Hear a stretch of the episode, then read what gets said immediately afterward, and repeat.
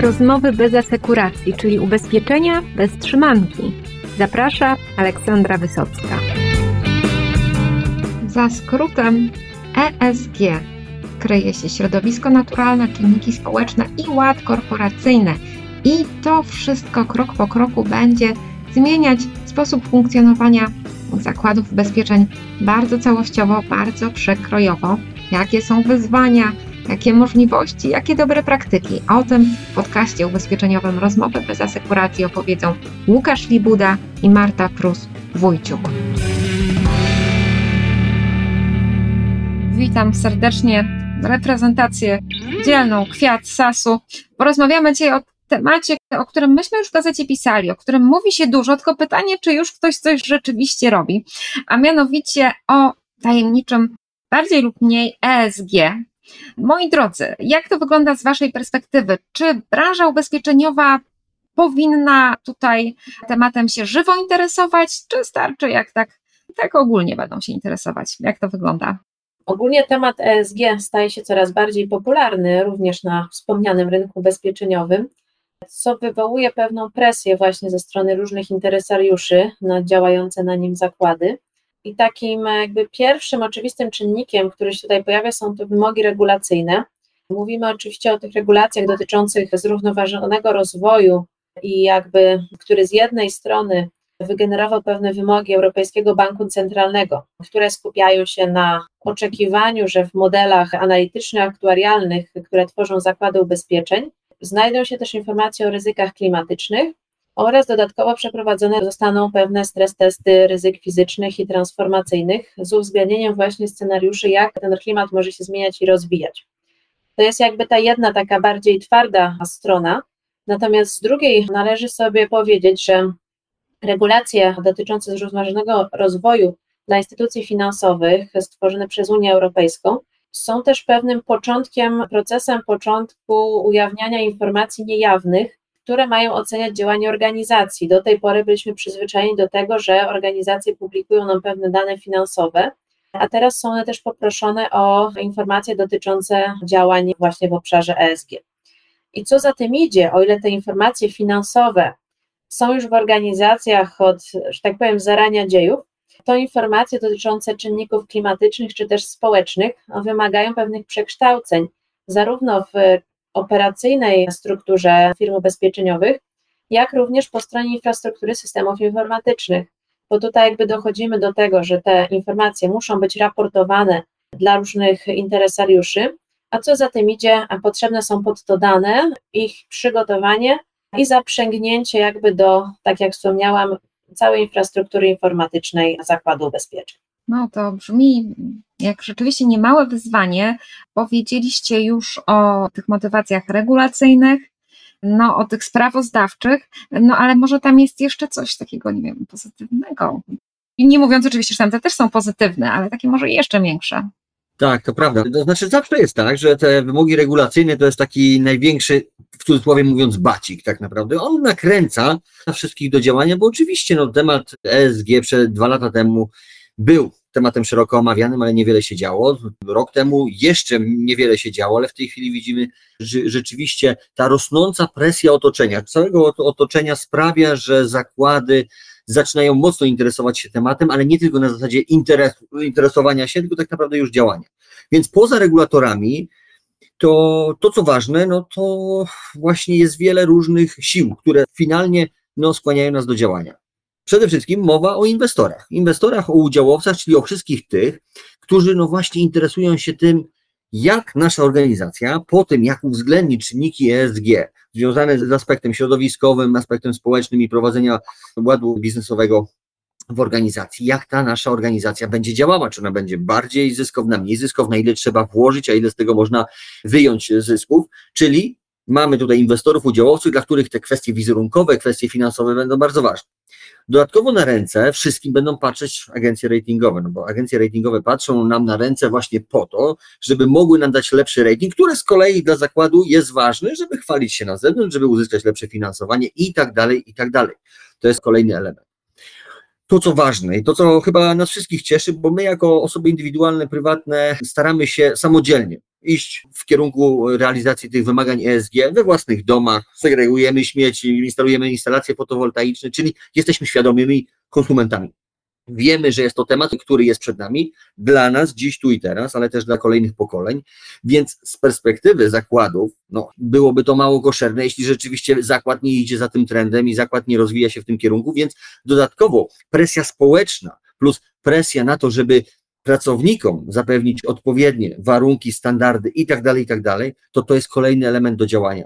No i oczywiście też dużo się mówi w mediach o temacie ESG, tak jak kiedyś mówiliśmy o CSR, teraz mówimy o ESG, czyli chcemy się pokazać na zewnątrz właśnie jako organizacje i osoby świadome, świadome tego, że rzeczywiście jest to temat ważny, kluczowy dla nas, dla kolejnych pokoleń, więc warto działać. Warto działać, aczkolwiek są to tematy skomplikowane, wielowymiarowe i są to tematy, które no rzeczywiście widać, że będą się rozwijały w przyszłości. To zainteresowanie i ta świadomość rośnie, powiedziałbym, w tempie geometrycznym, co nas wszystkich cieszy.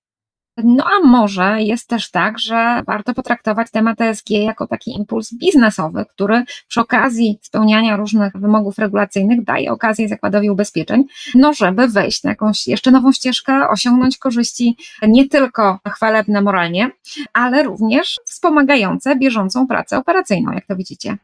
Jak najbardziej tak. Wspominaliśmy, że tutaj pojawia się dużo nowych danych, i te dane w postaci informacji dotyczących ryzyk klimatycznych można uwzględnić w procesach pricingowych, czyli tak naprawdę w projektowaniu taryfy.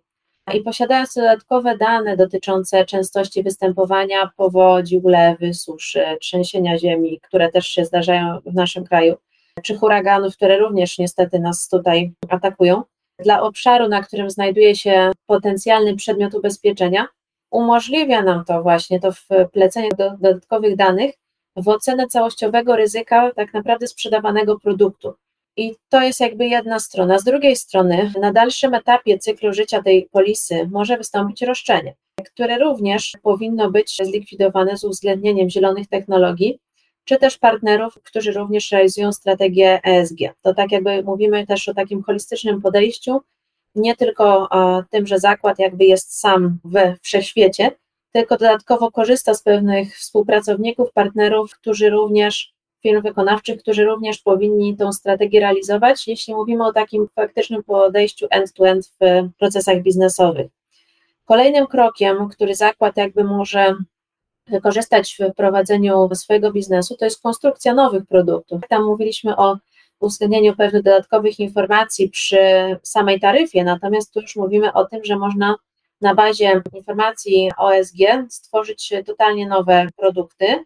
I tutaj takim przykładem mogą być na przykład polisy parametryczne, indeksowane, które tak naprawdę jedną z ich korzyści jest to, że łatwiej przekładają te czynniki ryzyka klimatycznego na indeks i są bardziej efektywne kosztowo i jakby pozwalają też na pewnego rodzaju dużą automatyzację likwidacji roszczenia. Już jakby tłumaczę szczegóły. Te polisy indeksowane generalnie polegają na pewnej zmianie podejścia co do wypłaty odszkodowania, czyli jakby tej umowy tak naprawdę, którą zawieramy podpisując polisę. I ta wypłata jest uruchomiona po osiągnięciu odpowiedniego progu przez zadany parametr dotyczący zmian klimatycznych. Czyli tutaj jakby mówimy o tym, że pewna zmiana temperatury czy wzrost poziomu wody na danym obszarze już będzie powodował, że takie odszkodowanie zostanie wypłacone, bo z bardzo dużą dozą prawdopodobieństwa, jeśli ten poziom wody rośnie, to ten obszar za chwilę zostanie zalany. I w tym momencie zakład jest w stanie dużo wcześniej wypłacić odszkodowanie, co oczywiście działa mocno klientocentrycznie i wpływa na zadowolenie klientów. Z drugiej strony automatyzuje te wypłaty i nie musi każdej z tych szkód, z każdego z roszczeń osobno analizować.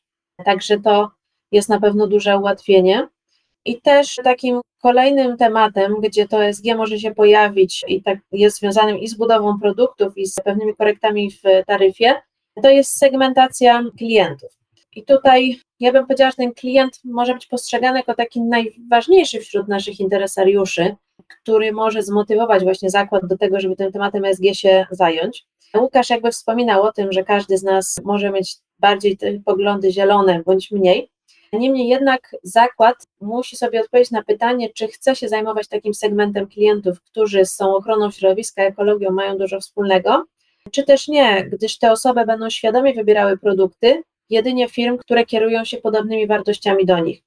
Więc tutaj jakby nie będzie, że tak powiem, miejsca na pewnego rodzaju udawanie, że jesteśmy zieloni, ale tak naprawdę współpracujemy z dużym dostawcą, który taki nie jest, bo to za chwilę gdzieś tam wyjdzie i ci klienci poczują się oszukani. Także wybierając tą strategię ESG, która i tak na nas powiem, tutaj spada z różnych stron, no trzeba się kierować tutaj rozsądkiem i patrzeć właśnie przez pryzmat też klienta, na co on zwróci uwagę. I zarówno na nasz wizerunek, na to, co robimy, jak i na produkty i ich cenę. I to wszystko jakby opakować w taki dobry produkt po dobrej cenie. Też należy wspomnieć, że te produkty ekologiczne nie zawsze są najtańsze. To takim przykładem niekoniecznie związanym z rynkiem ubezpieczeniowym jest rynek spożywczy. I jednak mają one rzesze fanów i te sklepy, które sprzedają ekologiczną żywność działają. W droższych oczywiście cenach. Podobna analogia będzie w niektórych ubezpieczeniach. Przykładem jest tutaj to nieszczęsne ubezpieczenie komunikacyjne pojazdów elektrycznych, którego naprawy są dużo droższe, w związku z czym ta cena polisy jest odpowiednio wyższa póki co, tam pewnie to się będzie z czasem zmieniać, Niemniej jednak są osoby, które się na to decydują, więc ta cena stricte nie jest tu aż tak istotna. Czyli tu znowu mówimy o pewnym podejściu do klienta, o daniu, o analizowaniu go w odpowiednim segmencie, z dobrą ofertą i z dobrą ceną, uwzględniającą też te czynniki właśnie środowiskowe.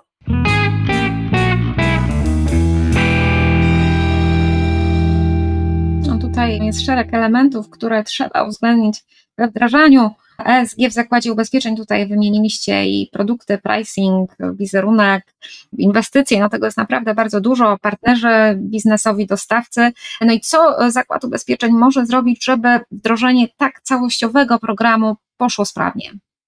Tak jak powiedzieliśmy wcześniej, to są takie naczynia powiązane i temat uwzględnienia czynników ESG, tego pierwiastka ESG w prowadzeniu działalności biznesowej, no jest wielowątkowy. No tutaj Marta powiedziała o tym, że rzeczywiście wdrożenie czynników ESG to jest doskonała okazja do tego, żeby zweryfikować, zoptymalizować, przemodelować prowadzenie swojego biznesu pod kątem zarówno technologii pod jak i produktów. Produktów, które są w tej chwili po prostu inne. Jest potrzeba na to, żeby te produkty były inne. I to jest właśnie jedna z czterech tak naprawdę strategii, nóg czy podejść, jakkolwiek byśmy tego nie nazwali, o których my bardzo często rozmawiamy z klientami.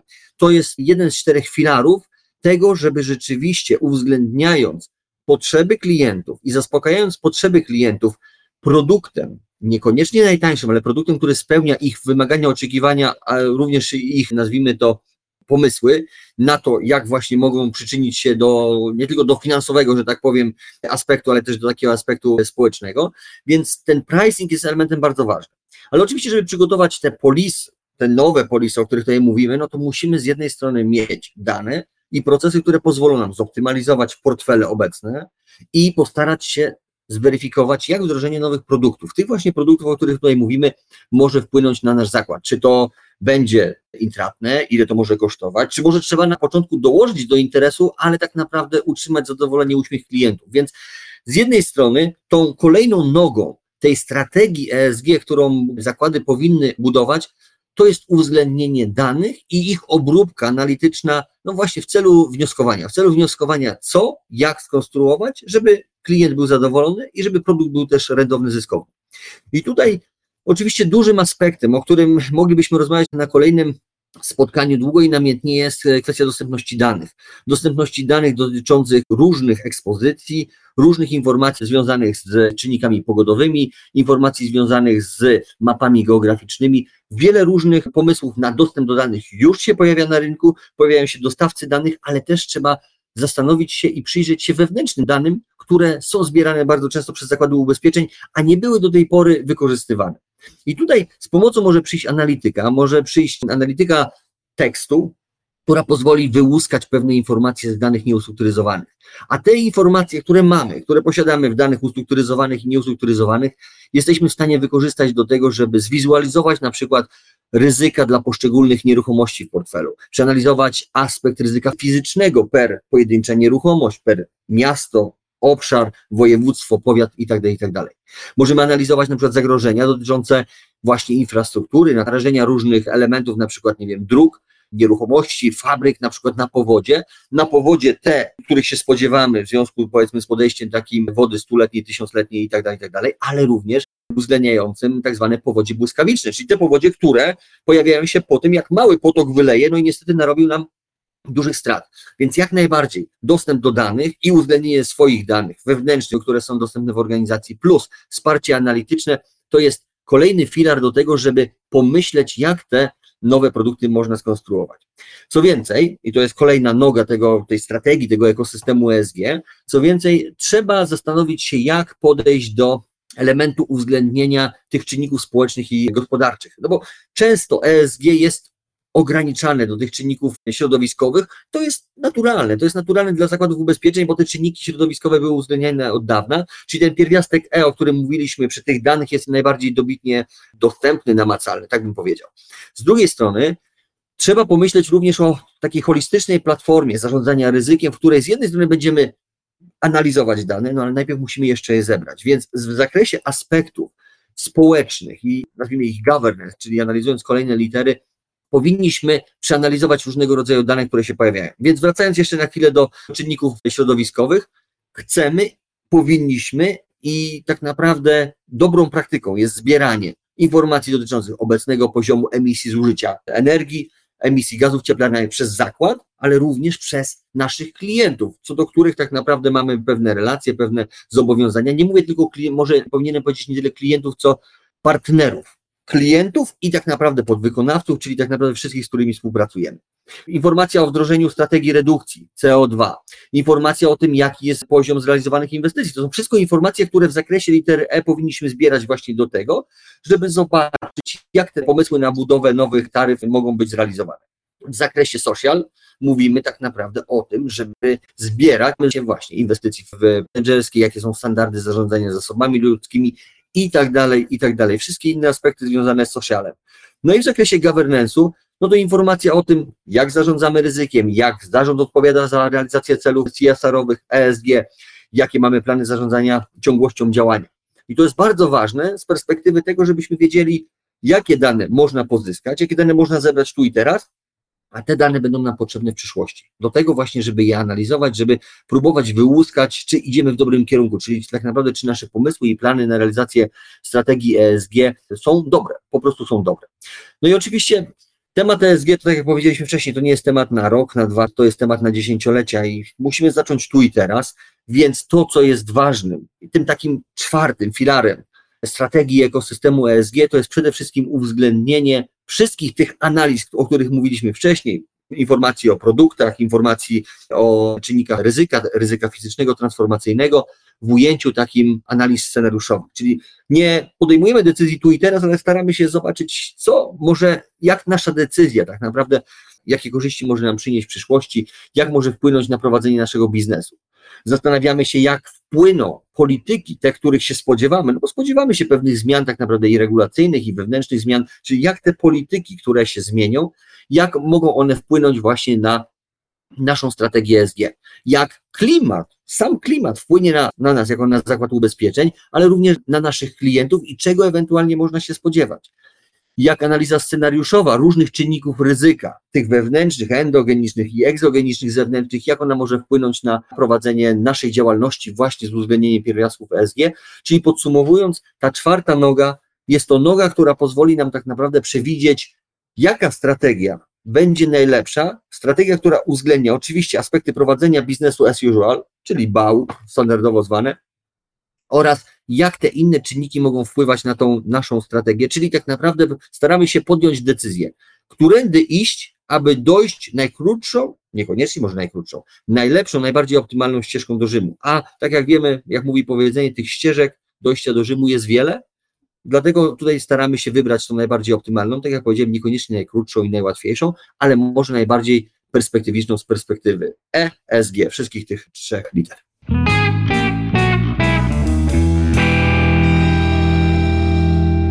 No, zakłady ubezpieczeń mają o czym rozmyślać, no ale wspominaliście, że to już nie jest tylko kwestia rozmyślań o kierunkach i o tym, co by należało, ale to też są już pewne podjęte działania.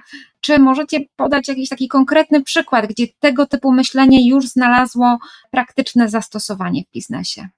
To prawda, tak, to prawda. Jeszcze chwilę temu to były takie rozważania, jeszcze takie nieśmiałe pomysły. Niektórzy narzekali na to, że nie wiadomo, jak się za temat zabrać. No bo niestety, niestety, niestety, no jest to z jednej strony wyzwanie, które jest takim wyzwaniem dla wszystkich, którzy lubią ciekawe nowe pomysły, bo do tej pory no, nie ma gdzieś sprawdzonej jednej polityki i podejścia do uwzględnienia czynników ESG w prowadzeniu działalności ubezpieczeniowej. Więc pojawiają się różnego rodzaju pomysły. A my bardzo często lubimy zaglądać na spotkania, które nazywają się hackathonami.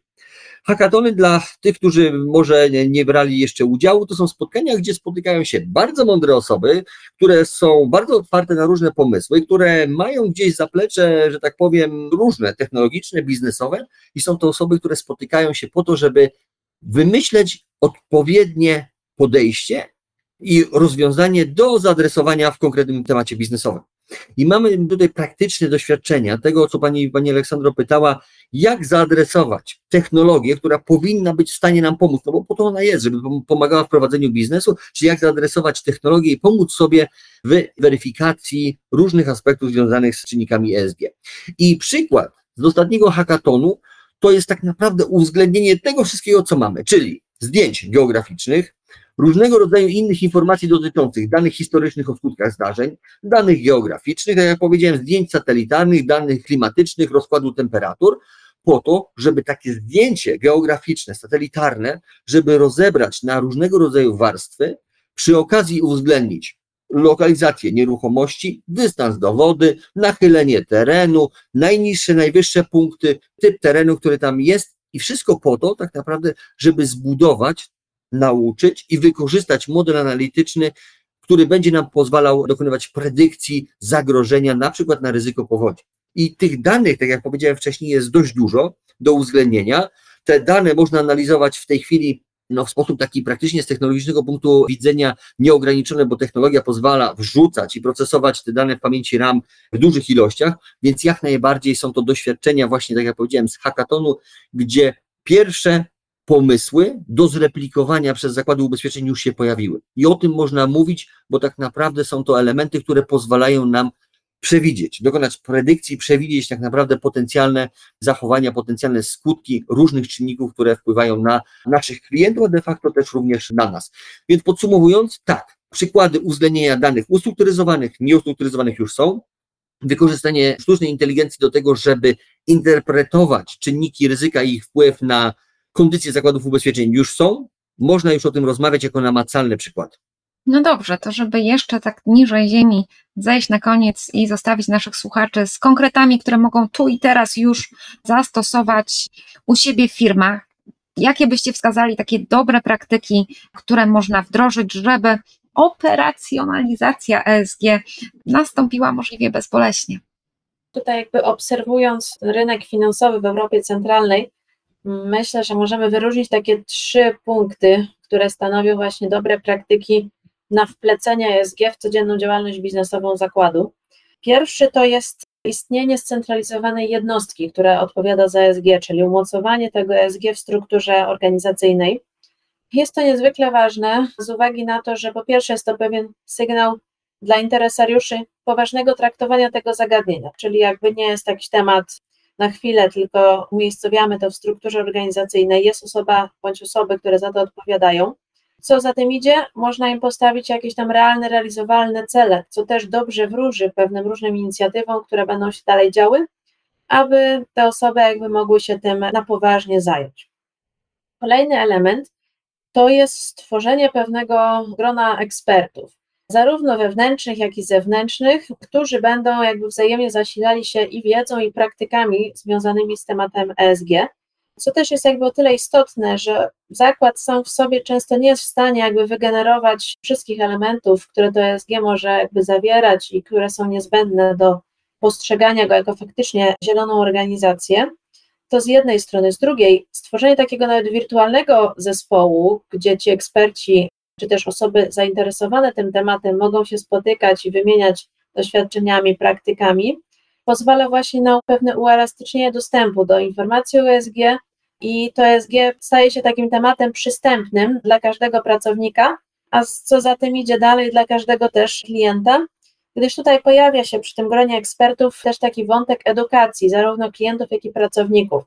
Organizacja, w tym zakład, może budować swoją strategię bycia zieloną firmą właśnie poprzez pewne działania edukacyjne, również czy to w kampaniach reklamowych, czy informacyjnych, także jest to też pewien element, tak jak już tutaj Łukasz też wspominał, do kreowania wizerunku, ale nie tylko na zasadzie jestem zieloną firmą, dziękujemy, tylko też pokazywania klientom, pracownikom, jak lepiej dbać o środowisko, jak lepiej te cele społeczne realizować.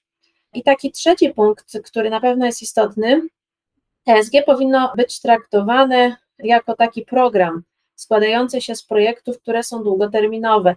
To też już Łukasz wspominał, że ESG to nie jest temat na najbliższy rok, to jest temat na lata i szczerze mówiąc mam nadzieję, że on z nami zostanie przy takiej intensywności działań i przy takim rozpatrywaniu, co tam można zrobić i tak dalej, właśnie przez te kilka czy też kilkanaście kolejnych lat, bo wydaje się, że te zagadnienia klimatyczne, środowiskowe będą bliskie wszystkim. I teraz tak, skoro ten dział ESG istnieje w organizacji, no to jego działalność powinna zostać zorganizowana w podobny sposób jak wszystkich innych działów, co najczęściej oznacza podejście projektowe. Zwłaszcza na początku, kiedy ten dział czy też osoba odpowiedzialna zaczyna prowadzić jakąś tam aktywność w zakładzie ubezpieczeń, będzie realizowała wiele projektów, które powinny mieć jakiś oczekiwany wynik na ich zakończeniu. W związku z tym takie podejście projektowe, najczęściej realizowane w metodyce agile'owej, pozwala właśnie na gwarancję realizacji tych celów, które zakład sobie postawił w związku z wdrożeniem elementów ESG. Także to takie z lotu ptaka, myślę, że trzy elementy, które tutaj warto podkreślić, aby to ESG faktycznie stało się czymś realnym w organizacji, a nie tylko elementem, który możemy odhaczyć, że mamy, a niekoniecznie ktokolwiek wie, co tam się dzieje. No jest to na pewno ogromne wyzwanie, ale też okazja do jakby kolejnej takiej transformacji w analityce danych i w podejściu do biznesu. No ja ostatnio jestem wciągnięta w teorię gier nieskończonych, które no, zakładają tą taką perspektywę właśnie nie tylko realizacji takiego i takiego współczynnika tu i teraz, ale tą perspektywę, że gra jest dłuższa niż nasze życie i chodzi tam o coś więcej niż tylko dowiezienie określonych KPI-ów, że tak naprawdę jako organizacje też możemy tworzyć lepszy świat dla nas, dla pracowników, dla interesariuszy, klientów oczywiście też. No i przy okazji biznes cały czas rozwijać. Wierzę, że to nie będzie takie kolejne homonto regulacyjne, które gdzieś tam trzeba zaraportować, tylko właśnie okazja, żeby nasza branża ubezpieczeniowa stała się zielona, ale też nowoczesna i wręcz ekscytująca. Bardzo dziękuję za dzisiejsze spotkanie. Dziękujemy. Dziękujemy serdecznie.